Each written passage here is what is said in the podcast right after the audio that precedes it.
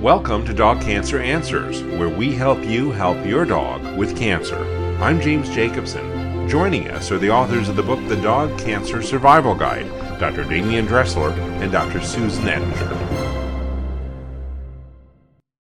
When you're using chemotherapy for your dog's cancer, there are different ways of giving it in different amounts, and it deals with metronomic chemotherapy versus maximum tolerated dose. Do I have that right, Dr. Dressler? That's exactly right. The, the, traditional, the conventional way of delivering chemotherapy is to give as much as possible, as frequently as possible. And we say maximum tolerated dose. And tolerated means how much can the pet's body withstand before having side effects that are unacceptable, like serious organ failure or, worst case scenario, scary things like death so these doses have been worked out in such a way that we give as much chemotherapy drug as possible and minimize the odds of these very, very high impact side effects. And that's maximum tolerated dose. Now, we will see higher rates of side effects and sometimes serious side effects in comparison to other therapies or other treatments in different areas of veterinary medicine. So, for example, an antibiotic or, or a hormone therapy or, or uh, something else. The, it's true that, that in the area of chemotherapy, and I'm not trying to scare everybody, but in the area of chemotherapy, we do have higher side effect rates. Now, we contrast this maximum tolerated dose uh, uh, method uh, with something called metronomic chemotherapy. And with metronomic chemotherapy, what we're doing is we're giving a much, much lower dose. And the design of that uh, um, treatment method is to help to suppress the cancer spread, to limit its growth, and to improve our longevity. Dr. Ettinger, your thoughts on this subject? Yeah, so with the maximum tolerated dose in most of our dog patients, the dose limiting toxicity is the white blood cells. And so when you're giving this high dose chemotherapy, you are trying to kill rapidly dividing cells. And typically those are the cancer cells. And you're trying to kill those cancer cells directly. And our white blood cells, which are also rapidly dividing, that's usually where you get to the top dose that you can give to a dog.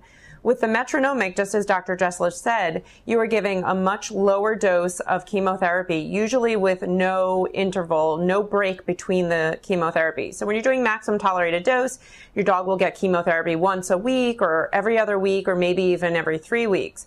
When you're doing low dose oral chemotherapy or metronomic chemotherapy, your pet's going to be getting probably some oral anti-cancer therapy every day of the week or at least every other day. So again, there's very little break.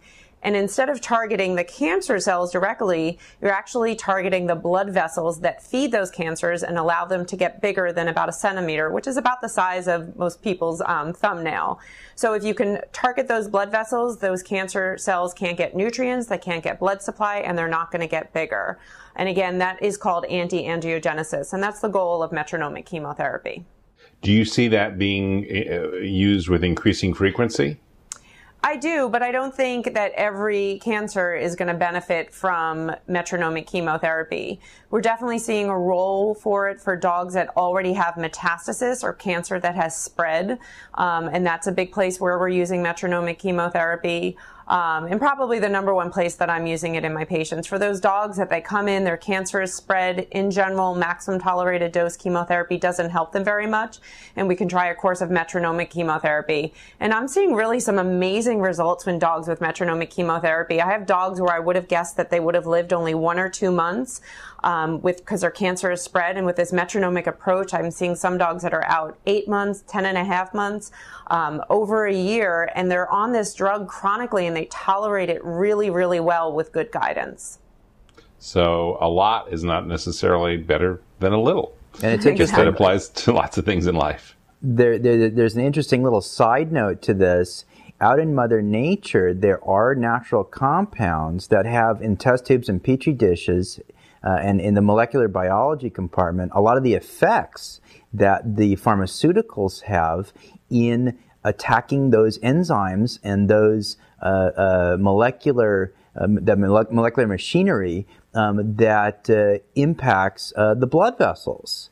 There are certain things out in nature um, that have some similar effects, and we do talk about those uh, in the book. A lot of information, uh, more than we can cover in this video, is in the Dog Cancer Survival Guide. Dr. Dressler in Hawaii, Dr. Ettinger in New York, thanks so much for being with us. Thank, Thank you. you.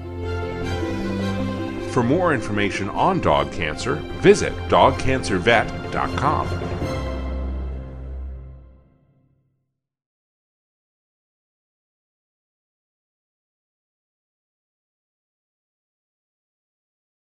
Is artificial intelligence going to change veterinary medicine? Well, it already has. Right now, on Dog Cancer Answers, we're speaking with Dr. Kelly Diehl of Morris Animal Foundation about how AI is impacting veterinary research and the practice of medicine itself.